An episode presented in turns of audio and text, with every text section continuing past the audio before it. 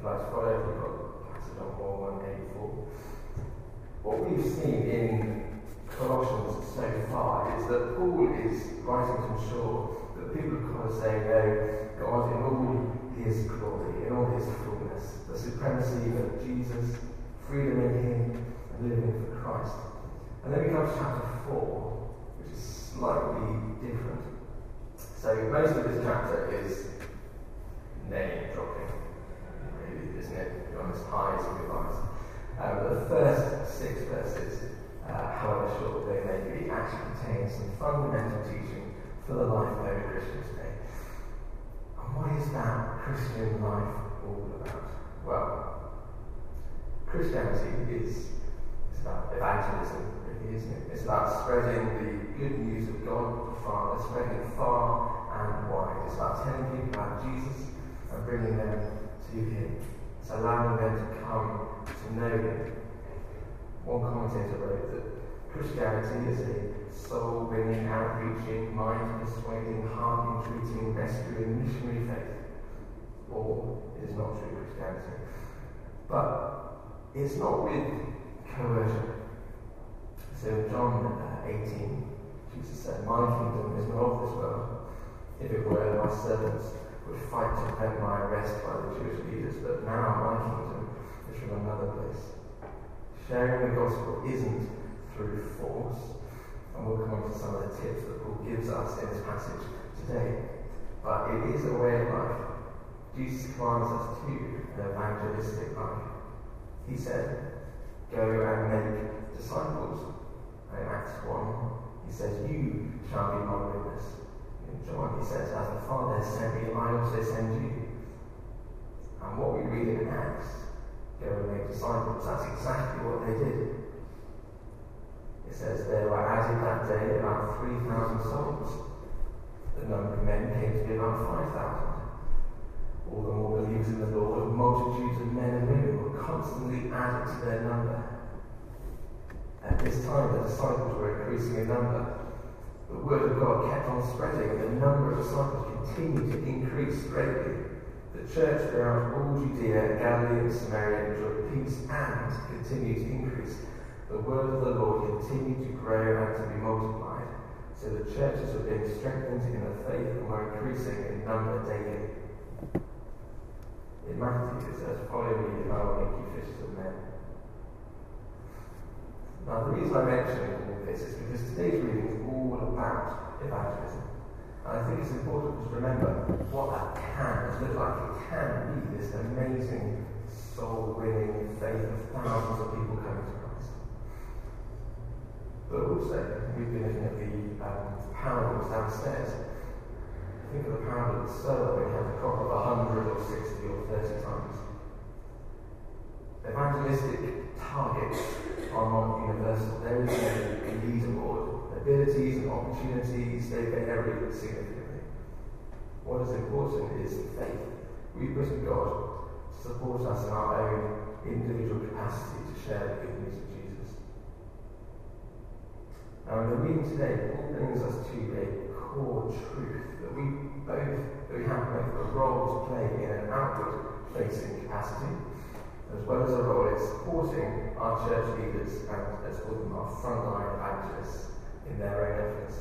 And we're going to look at both of those two roles this morning uh, our outward facing capacity as well as how we support our church leaders in theirs. But before we do, a question. Why do we pray? What, what are the reasons you pray? At lunch, in the evening, in a traffic jam, whatever accomplishments. What is prayer actually for? Who do you pray for? Who do you, how do you pray? With whom do you pray? Just have a think. We know that prayer is a foundation of the Christian faith. It's a pretty big deal. Jesus encourages us to pray, and importantly, to pray together. In Acts, we read verses such as, They gather frequently to pray as a group. together with the women and with Mary, the mother of Jesus, with his brothers. So the early church dedicated time to pray together. They gathered together frequently to pray as a group and one. They spent their time learning from the apostles, taking part in the fellowship and sharing in fellowship meals and the prayers, says in Acts. So not just prayer together, but four essential activities within the early church, all done together as a community. And prayer is on par with preaching, is on par with teaching. So the first role that we're looking at this morning is how can we support our church leaders in their evangelism? And the simple answer for Paul is in prayer. Now, thankfully, Paul gives us a few pointers this morning on perhaps what our prayer life should be like. Now, what we're doing is praying for parking spaces once in a while, but perhaps I suggest our prayer life isn't quite living up to the potential that a clear channel to God can yield, even if we get a usual spaces once in a while.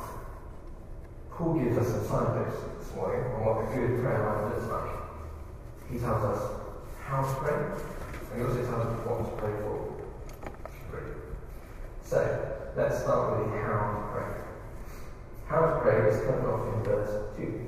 Let's read it says, Devote yourselves to prayer, being watchful and thankful. There you have it. Devote yourselves to prayer, being watchful and thankful. So let's unpick that. Devote yourselves or persist in prayer.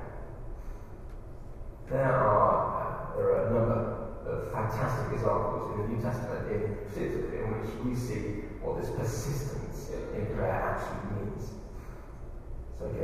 it says, These all with one mind were continually devoting themselves to prayer. After Pentecost, we read of the early church, they were continually devoting themselves to the apostles' teaching and to fellowship, to breaking of bread and to prayer.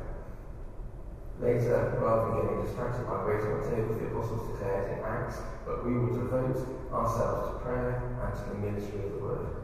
And in Romans, Paul says that we should be rejoicing in hope, persevering in tribulation, and devoted to prayer.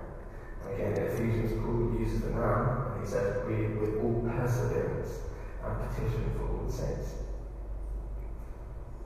It's important to remember that praying persistently is not about praying every second of the day. Good luck. The occasional 24 hour prayer event is great, but um, we need to live our lives also, which is something that we'll come on to a bit later. So I don't know about you, but for me, this idea of persistent prayer does raise a far deeper question about our relationship with God. If God knows everything, if He wants to give us good things, and He hears us when we pray, then why are we asked to persist in prayer? In Luke, there's a story of a widow who brings her case to a judge. Now, the judge rejects the widow, but she keeps asking him to consider her case again and again until he gives up. And he says, Yet, because this widow keeps bothering me, I will give her justice so that she will not beat me down by her continual coming.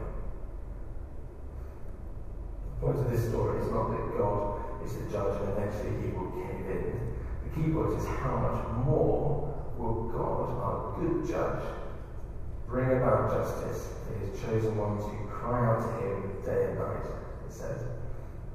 Actually, that's what Luke before this parable meant as well. Before he said, and Jesus told them a parable to the effect that they ought always to pray and not lose heart. If we always got what we asked for, I don't know about you, but I would struggle to not use God as a genie, basically generating, granting my every wish. The point, is that? Persistence in prayer is not for God's sake, but for ours. As one writer wrote, God uses persistence in prayer to purge our desires God also uses persistence in prayer to mold, to even transform our desires, to change how we pray, and even what we are praying for, so that we gradually come to pray closer to the heart of God's will. This is what Paul is writing about. In order to support our leaders in their evangelism, that first role. We need to know how to pray. And the first aspect of prayer is actually doing it often. And doing it often aligns our hearts and minds with God's. Your will be done, we say. So that's the first aspect of prayer. The second the second aspect of how to pray is to pray watchfully. Keep alert. The passage that comes to mind is Matthew 26 that says, Watch and pray so that you will not fall into temptation. The spirit is willing, but the flesh is weak. Being watchful is often linked to the devil, evil is said to surround us, and prayer is our lifeline to God. Ephesians it says, Finally, be strong in the Lord and in his mighty power. Put on the full armour of God so that you can take your stand against the devil's schemes. So, what does it mean in practice? I think it means we need to take hold of every opportunity for prayer, but be strategic also. Choose the times and the places when we're least likely to be disturbed, or least likely to be distracted, when our minds are least likely to wander. For some, that's first thing in the morning, before the day takes hold. For others, it's in the middle of the night. What is it for you? I have to admit, I suffer in this respect. I want to consistently work out. God's help. So praying often and persistently, but also praying watchfully. And the third aspect of how to pray is to pray with thanksgiving, to pray thankfully. Praying with thanksgiving means at all times. I don't know about you, but I find in my prayers I robotically thank God for many things, for health and for friends and sunny days. But at other times, in other circumstances, when we don't feel especially thankful, sort a job interview perhaps not going the way we hoped, or a diagnosis, or jobs at school, or work at home. It is more challenging to thank God in those occasions. What I come to realise is I'm not thanking God for how I'm feeling. Thank you, God, that I feel so pants right now. Thank you, God, the work is too challenging right now. Praying thankfully with thanksgiving is about showing our thanks to God, focusing on His character and His devotion and His control. Thank you, Lord, that even though I didn't get that new job, you are in control, and I trust in you. That this is all part of your glorious plan, Lord, and each day and each moment brings me closer to you. So when we remember what God has done for us in the past and think about who He is in the present and express that in thankfulness, our prayers are gentler and more trusting in Him. So now we know how to pray persistently, watchfully, with thanksgiving, or devotedly, or dynamically, or delightedly. To support our frontline evangelism, what do we need to pray? This is in verse 3. It says, And pray for us too, that God may open a door for our message, so that we may proclaim the mystery of Christ for which I am in chains. So, what to pray? Opening the door for our message. The first of prayer is for opportunity. Paul writes in Ephesians, I will stay next until Pentecost, for wide door of effective work is opening to me, and there are many adversaries. He also says, When I came to Troas to preach the gospel of Christ, a door was opened for me in the Lord. He also writes, Behold, I have set before you an open door which no one is able to shut. Paul recognizes there is a difference between regular discussions about Jesus with those he travels with and current followers and strengthening their faith, and wide-reaching potential transformative discussions that he has with other people. Now, whilst Paul was an eloquent, educated speaker, he relied on God to open doors for him. Importantly, when God opens the door, we must also walk through it. And that takes not only ability, but it also takes courage. So again, it says in Ephesians, pray also for me that whenever I speak, words may be given to me so that I will fearlessly make known the mystery of the gospel. Paul was imprisoned when writing this letter, chained up. He couldn't go anywhere. But he saw the chains as no match for for God, he still prayed open doors, and from his position, Christians started to make a pilgrimage to see and listen to him. People in the palace of Caesar accepted Christ.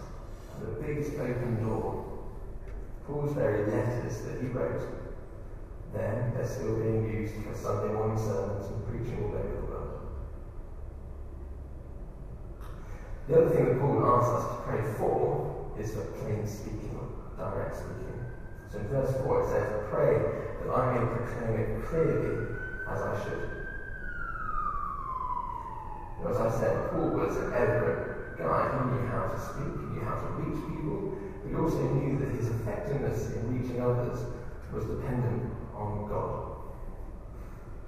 Let's put it this way. This is like this is like Tiger Woods coming to a relatively average club golfer saying, Hey Matt, I'm not doing a record because I can't, whatever. Hey Matt, can you give me a read on this putt? The greatest golfer, in my opinion, asking me for my help. Paul, the greatest preacher of the world, except Jesus, the greatest missionary, the greatest church builder there has ever been is saying, I need your help, I need your prayers to help me to be effective in my mission. Pray that I may proclaim it clearly as I should. If it was true for Paul then, just think how much more true it is for me, for you, for our church leaders today. I'm sure Tim will appreciate our prayers every week. So, in spreading the gospel, we have two roles to pray. Okay, so the first is in supporting our leaders in prayer. And Paul has shown us this morning how we should pray and what specifically we should pray for. Now, as a reminder, I have the slide.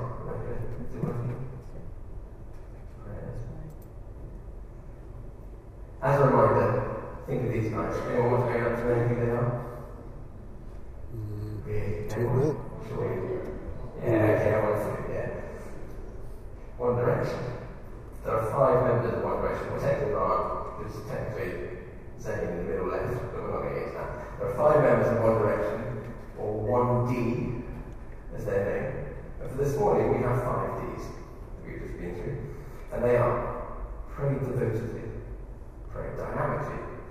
I'm saying dynamically because we're D that's fitted. Devotedly, dynamically, pray with delight, pray for open doors, direct speaking. Okay, I'll find these. We get of that now. This one doesn't keep looking in one direction. Um, the second role we play is one of active evangelizing. Our own outward That's what we're looking at now. Paul gives us some great tips on how we can best relate to unbelievers in our lives today.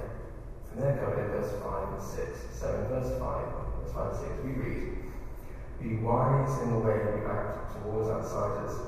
Make the most of every opportunity. Let your conversation be always full of grace, seasoned with salt, so that you may know how to answer everyone. So what does being wise mean? Walking in wisdom. What is wisdom? Wisdom is quoted by, again, one commentator the skill to build a godly life. So there's some verses again. So Proverbs it says, The fear of the Lord is the beginning of wisdom, and the knowledge of the Holy One is understanding.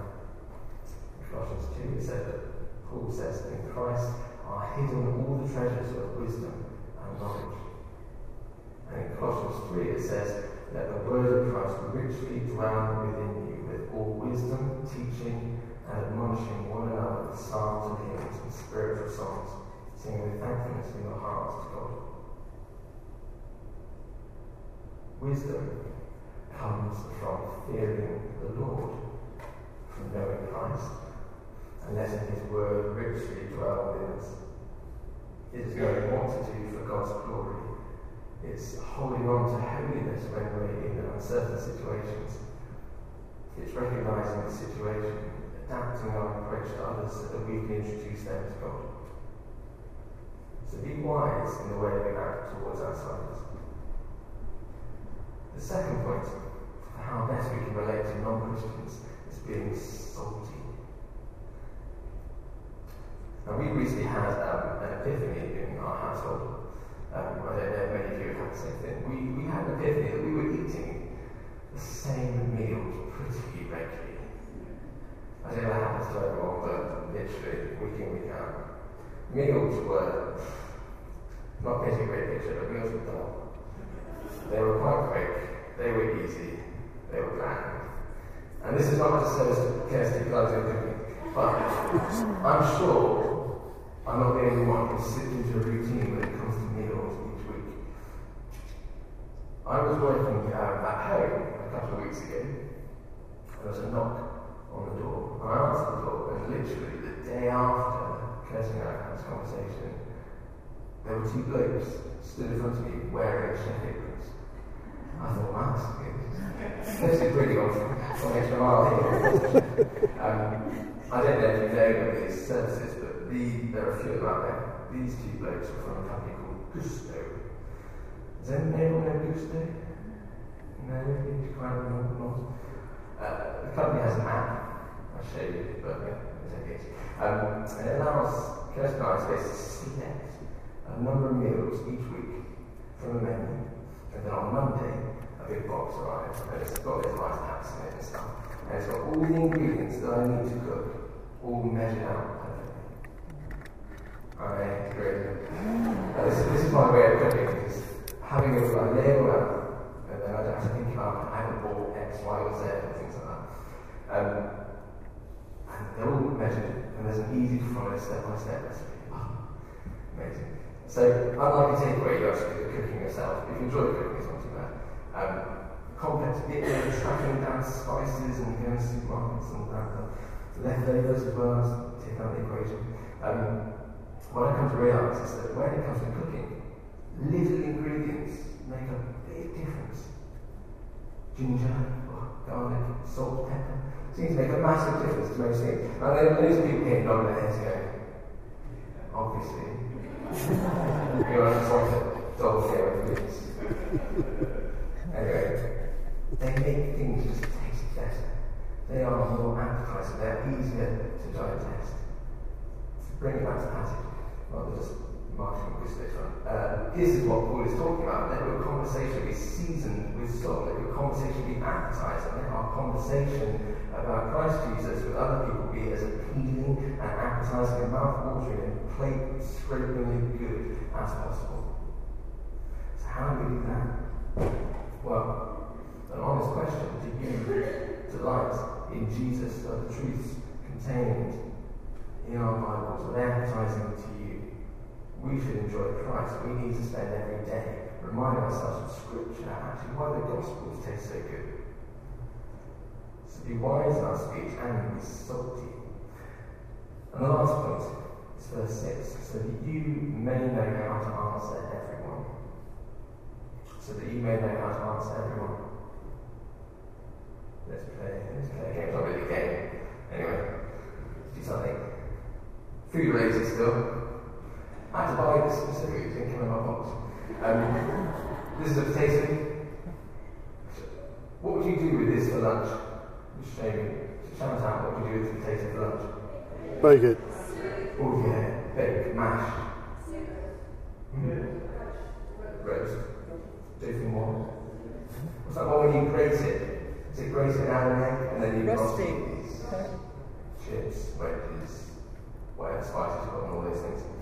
Um, the ingredients are the same, we're using a potato aren't you, but how that potato is served differs from person to person. When we read the Bible, when we meditate on these words, when we pray to God, He is unchanging like a potato. Words written for all time, an unchanging God. The God that we worship is all the same. To us, yes, it's important. We are not, our situations are different also. Evangelize effectively, Paul says we need to be able to answer everyone. We need to be wise to our differences and wise to the doors that God opens for us. So the third way of how to relate to non-Christians to evangelize effectively is to individualize our approach to serve up the delicious and unchanging truths contained in our Bibles in a variety of ways. So how do we remember that? We have one direction, How do we remember that? Yeah, Captain Birdseye. he is a wise and he is a salty individual. I struggle to think of that one because like, okay, we should, we should capitalize like Christian capitalism. It says in verse 5, we should make the most of every opportunity. So let's pray.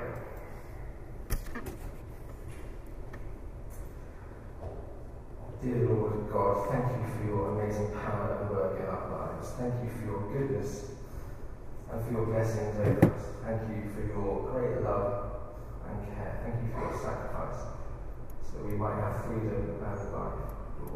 Forgive us for when we don't thank you enough for who you are, for all we do, for all that you do for us, Lord, for all that you've given. Help us to set our lives and our hearts on you afresh, Lord. Renew our spirits, fill us with your peace I'm joy. In Jesus' name, amen.